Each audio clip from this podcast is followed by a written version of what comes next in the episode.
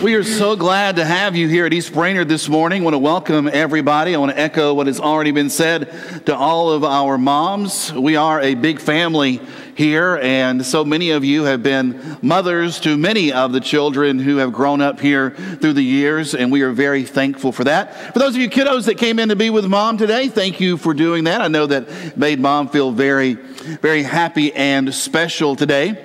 As a family, we have certain rock stars that are a part of our family.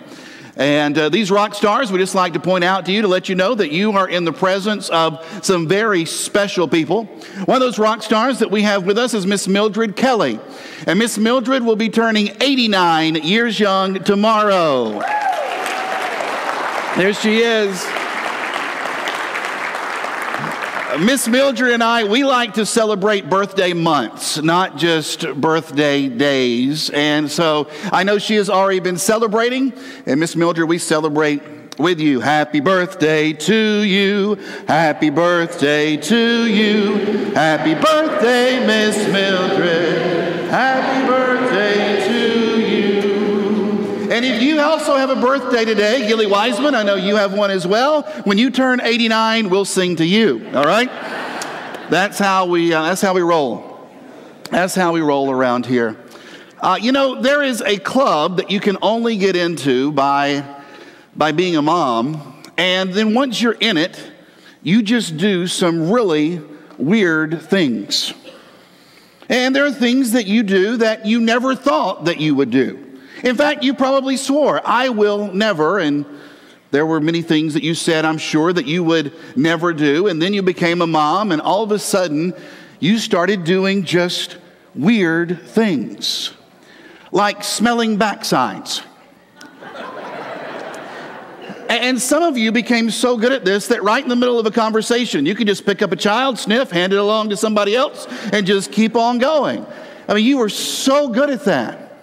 And thought nothing of it. And other people are just watching you going, did, did she just sniff that child's bottom?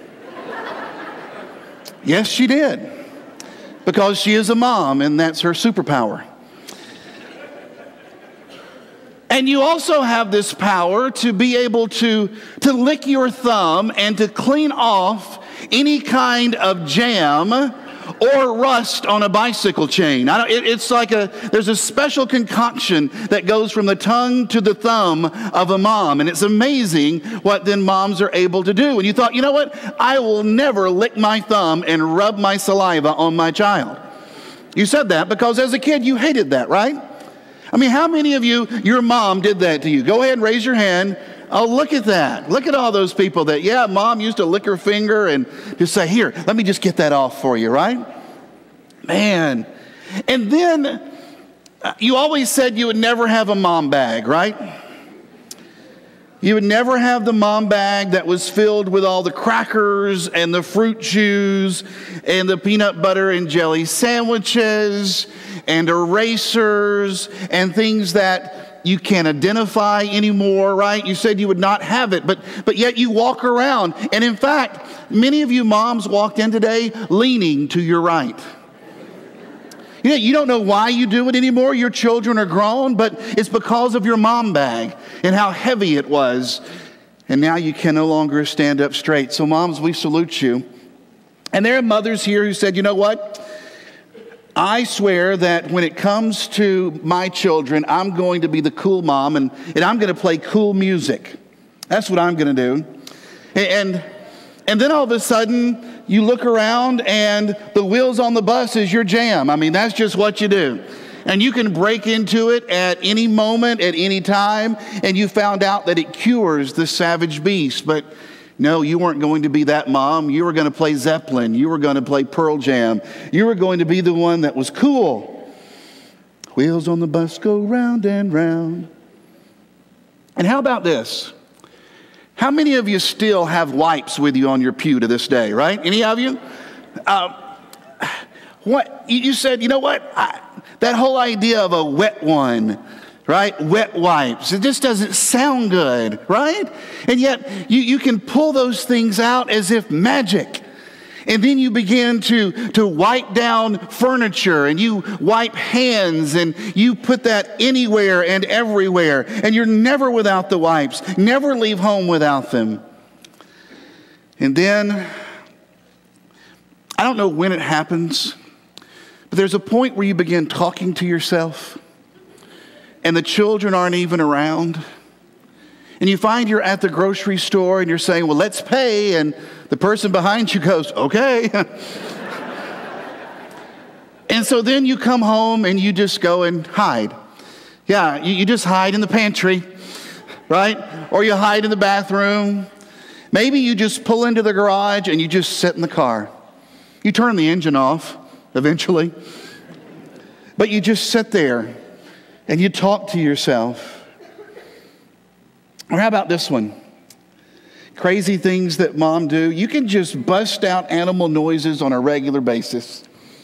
You know? I mean, Old MacDonald had a farm. You can do all the sounds.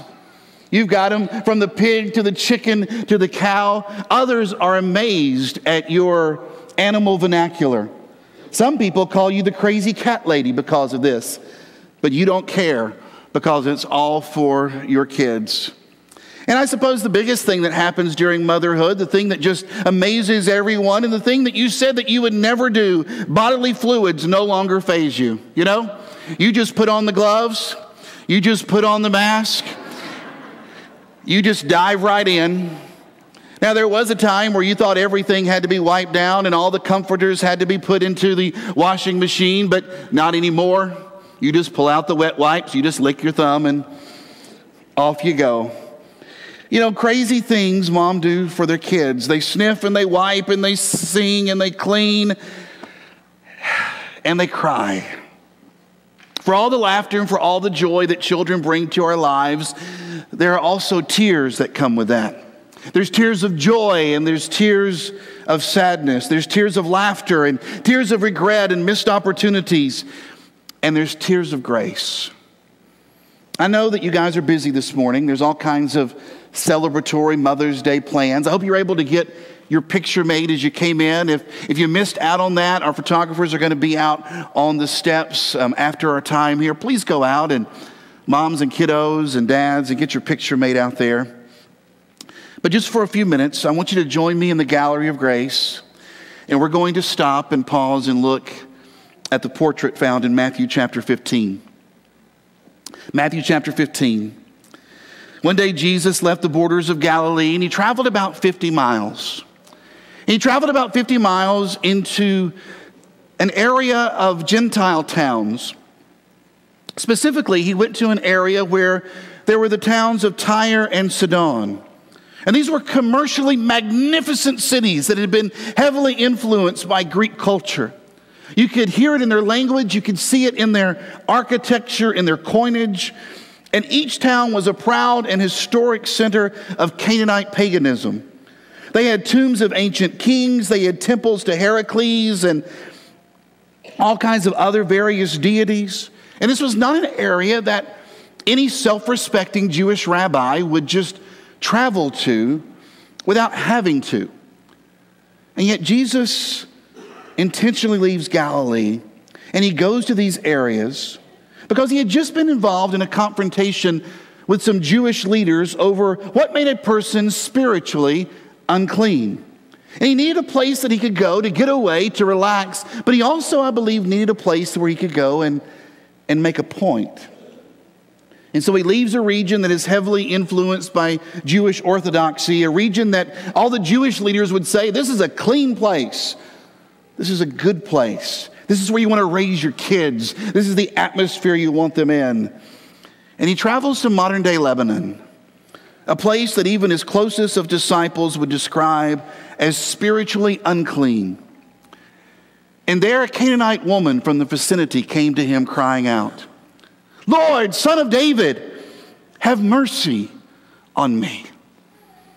She said, my daughter is demon-possessed and suffering terribly. Jesus' acclaim had reached such a fever pitch that even those outside of Galilee were familiar with him. And word began to spread that the Jewish holy man and his disciples had come into the vicinity. And this mom decided, you know what? I'm going to do something crazy. I'm going to do something crazy. And I want you to just pay attention, especially to the language that she uses. I want you to listen to the words of a crazy mom seeking crumbs of grace for her children. She says, "Lord, Son of David, have mercy on me." It's covenant language. This woman is asking for a blessing, and she does so by invoking the covenant language of God's covenant people. But she's not part of the covenant. She's not a Jew. She's a Canaanite. And in her religious economy, Jehovah God was just one of, of many deities. But if there was a chance, if there was any chance that, that this deity could heal her little girl, then why not? Why not cross over religious barriers? Why not cross ethnic boundaries? Why not, why not violate gender barriers? Anything for her daughter. And let's just be honest. Moms, you will often do what others see as foolish in order to care for your children, won't you? Work two jobs? Check. Drive behind the school bus all the way? Check. Go on late night road trips to pick up the child that just can't stay any longer at the sleepover?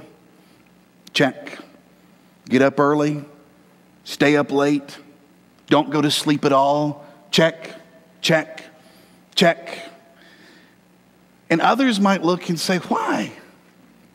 Why do you do that? Why, why do you go that extra mile? Why, why do you sacrifice so much? Because you're mom, and love is not foolish. But you will do things that others see as foolish in order to care for your children. And I just wonder if we as children ever truly appreciate the length that mom goes in the name of love. What was Jesus' response to this risk-taking mother? It might surprise you if you've never read this story before that his response was to be silent. He didn't say anything. In fact, the text says that he didn't give a reply. He didn't say a word. And, and let me just ask you guys, moms and dads alike, have you ever struggled with the silence of God?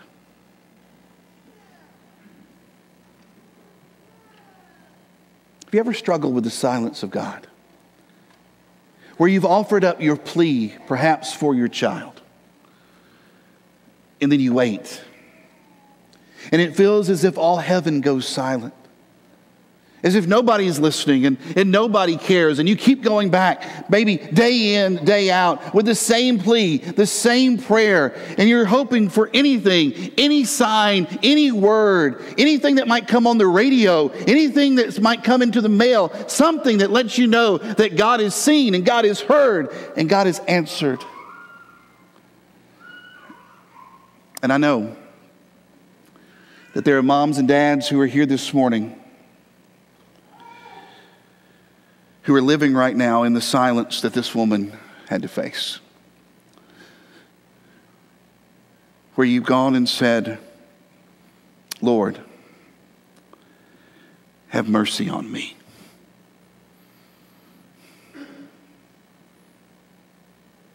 Silence.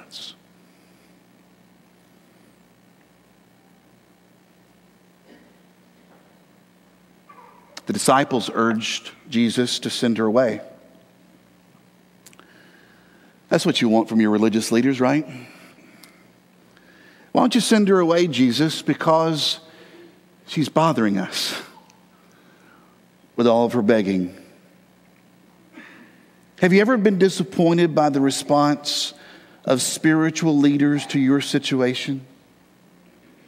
The people that maybe you thought would empathize have only pushed you aside. And maybe that's been one of your problems in the past with just church community. Maybe there was an expectation that you had on, on how you would be received and, and how others would consider your plight. And those that you looked at as being mentors, those who were the leaders of your small group, the, the those who were the Bible class teachers, those perhaps who were the spiritual leaders of the congregation, for whatever reason, your perception is that they just didn't care that much.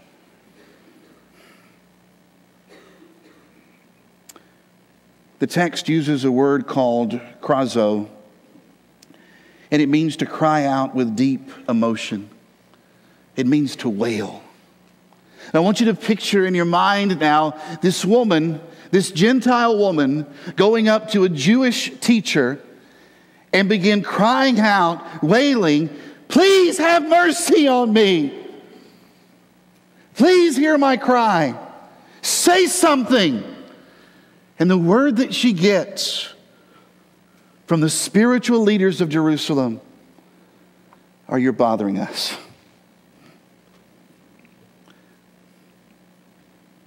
But then Jesus said something. And again, you might be surprised. She says, "I was sent to help the lost sheep of God, the people of Israel." He looks at her and he says, "You know who I am. I'm a Jewish rabbi. My God helps Jews." And I'm sure the disciples were there nodding in agreement. And maybe it would have been at this time that you and I would have just said, "You know what? Forget it. If that's what your church is like, if that's what religion's all about, if that's what you people that say you worship God, if that's how you act, then forget it. Because I came to you and I was hurting. I came to you in my pain. I acknowledged your God. I tried to use your words. You've been silent. And now finally when you do speak to me, you say leave, and you let me know that your God is not mine." That's what we do. But this woman is foolish.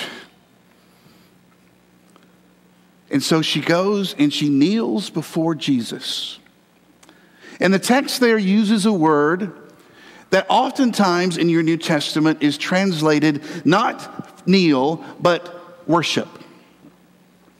It's a word that is generally used in your testament for worship, and maybe that's what you have in your particular translation. It says that the woman came and worshiped before him. The word literally means to kiss the ground that someone walks on. She falls down in his presence, head to the ground, crying, weeping, sobbing, and she says, "Lord, help me. Help me right now. Help me immediately. Feel the pain that I have." And you moms, you understand, because when your child is hurting, you want to relieve that pain right now. And you will look as foolish as you have to in order to be heard, won't you? You will do whatever it takes to get someone to listen. And so Jesus responds. Now, I want you to understand as you're reading through this story and you think, "Man, this sounds like a weird back and forth." I want you to remember that Jesus, Jesus is trying to teach a bigger principle here. And so I picture this right here as he's standing there and the woman is at his feet and he kind of has his back turned to her perhaps, and he's kind of looking off in the distance with a wry smile on his face, and he says, "Well, you know, it's not right to take the children's bread and give it to their dogs."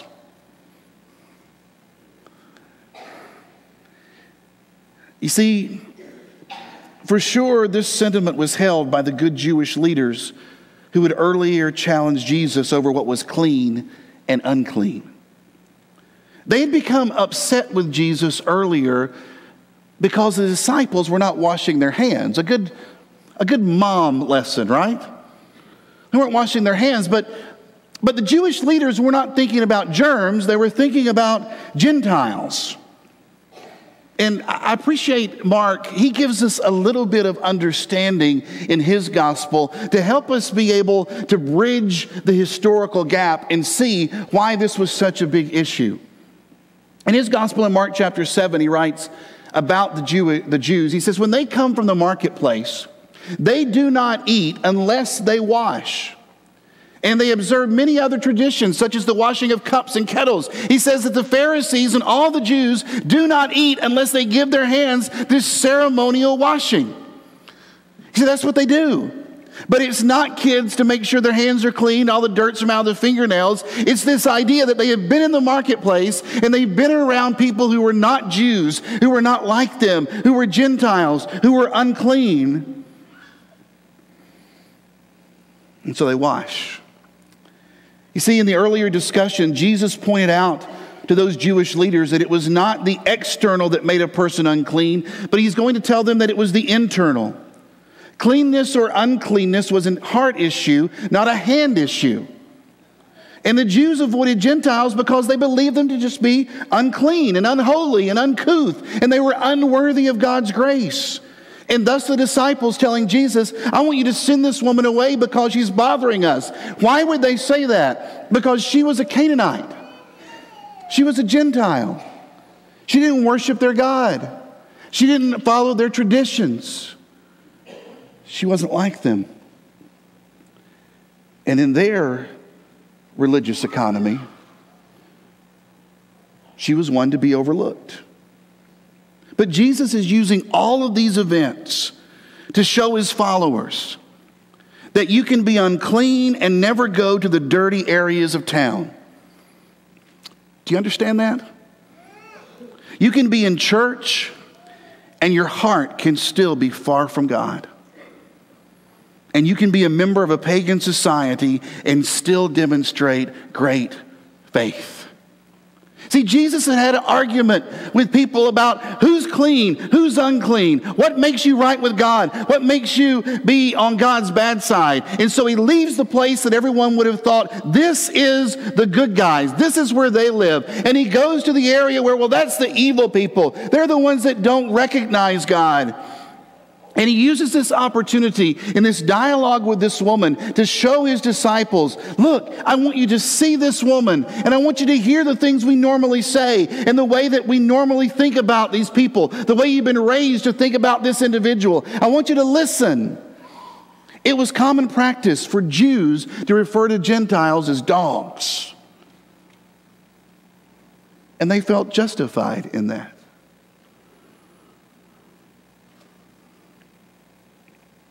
Just as it has been common practice within our society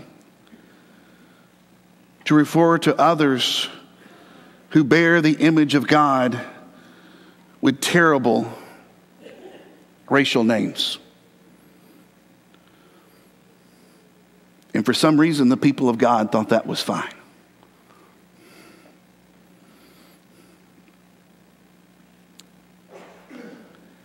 Jesus is using these events to show us that you can have your Bible all marked up and you can check all the religious boxes, and yet your heart can still be far from God.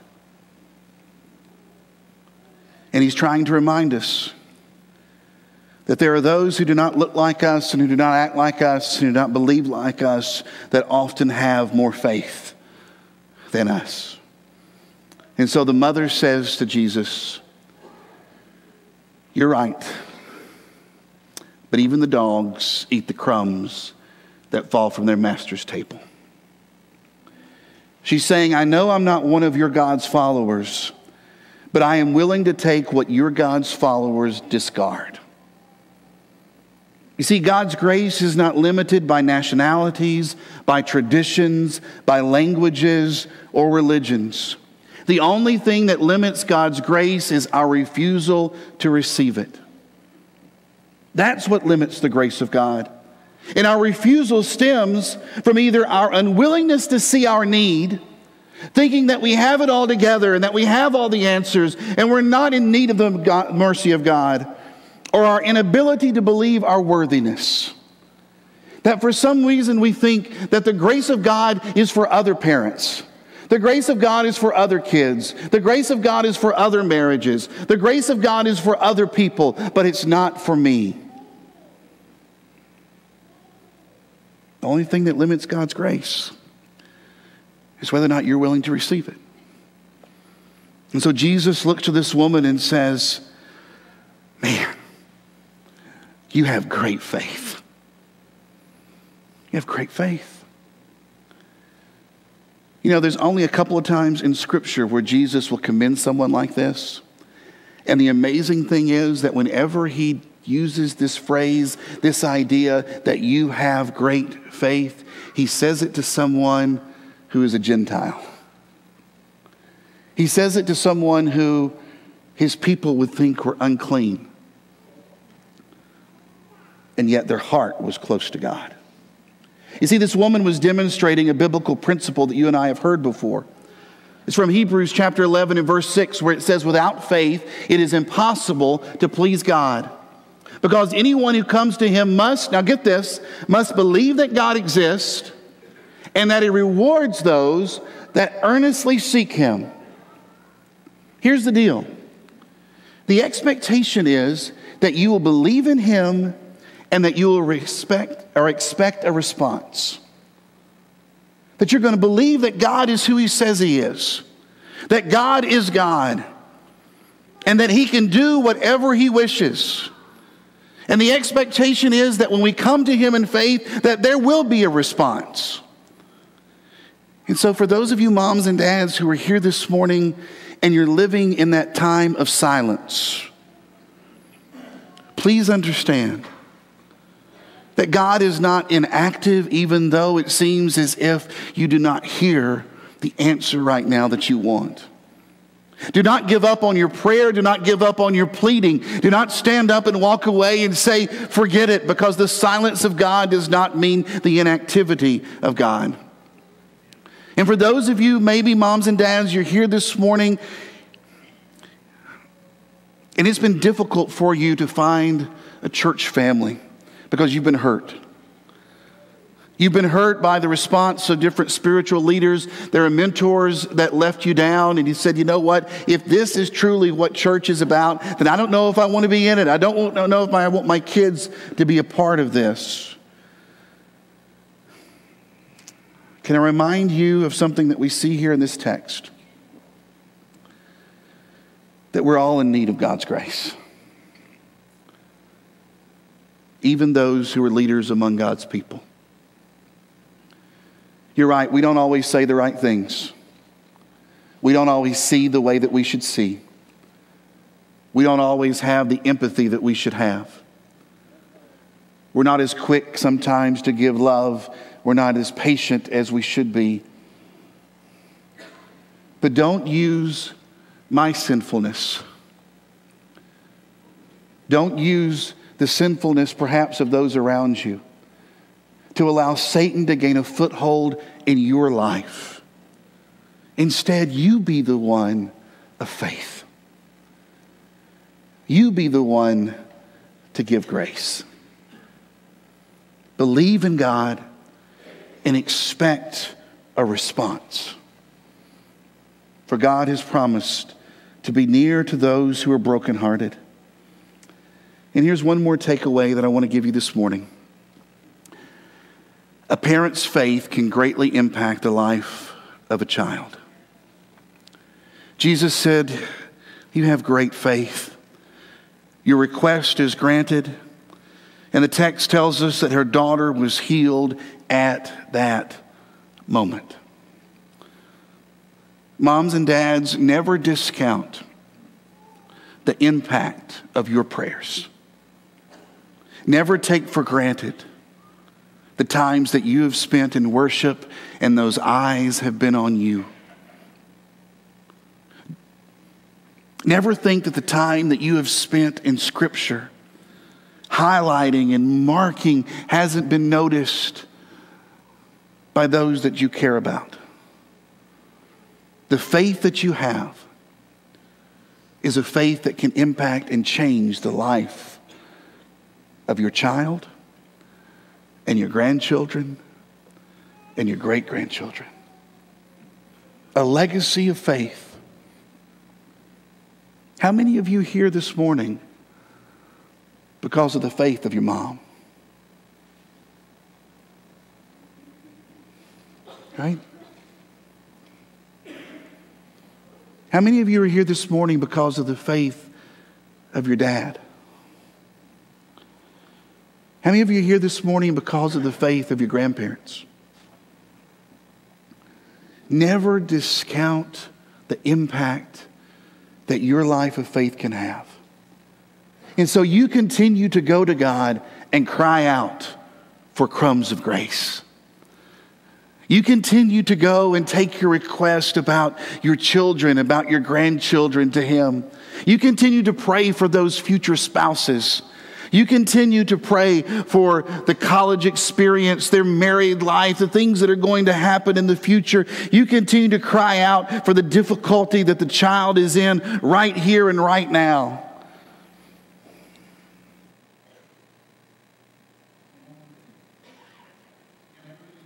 For every family but yours.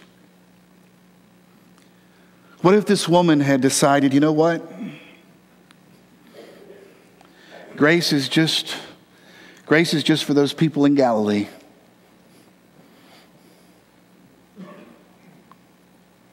What if you decided, you know what? I know that there are some people that God listens to, but I just don't think He listens to me. I know that there are some people that God rewards. I know there are some people He responds to. But I just don't think that because of my, my past, because of my present, because of my thoughts, because of my background and my raising, all these different excuses, never think that it's everybody else's family that can have grace but not yours. Because the grace of God is available to all. And so here's what I want us to do as we close out this time. I want to give moms and dads a moment to cry out to Jesus for crumbs of grace. And I want us to have a special time of prayer for our families. And I've asked one of our elders, Johnny Robertson, to lead this prayer. And so I want to ask that if you're a mom or dad, grandparent, and if you would like for our spiritual leaders here at East Brainerd to hear your need and offer a prayer for your family, then I want to invite you just to come to the front of our room here and just gather all around the front here of the stage and, and just in the aisles. It's all right. You can walk down here. You can stand. You can sit. You can kneel. You can come individually. You can come as a couple. You don't have to come and, and share anything specific. Just, just come and join other families. Just come down here and let's just fill the aisles up and let's just join other families, because I know there are some of you that need to cry out to Jesus for your children. So let us hold your hands up. Let us stand beside you as you stand beside me as I cry out to Jesus for my children. Come and join me as we stand and give praise to God.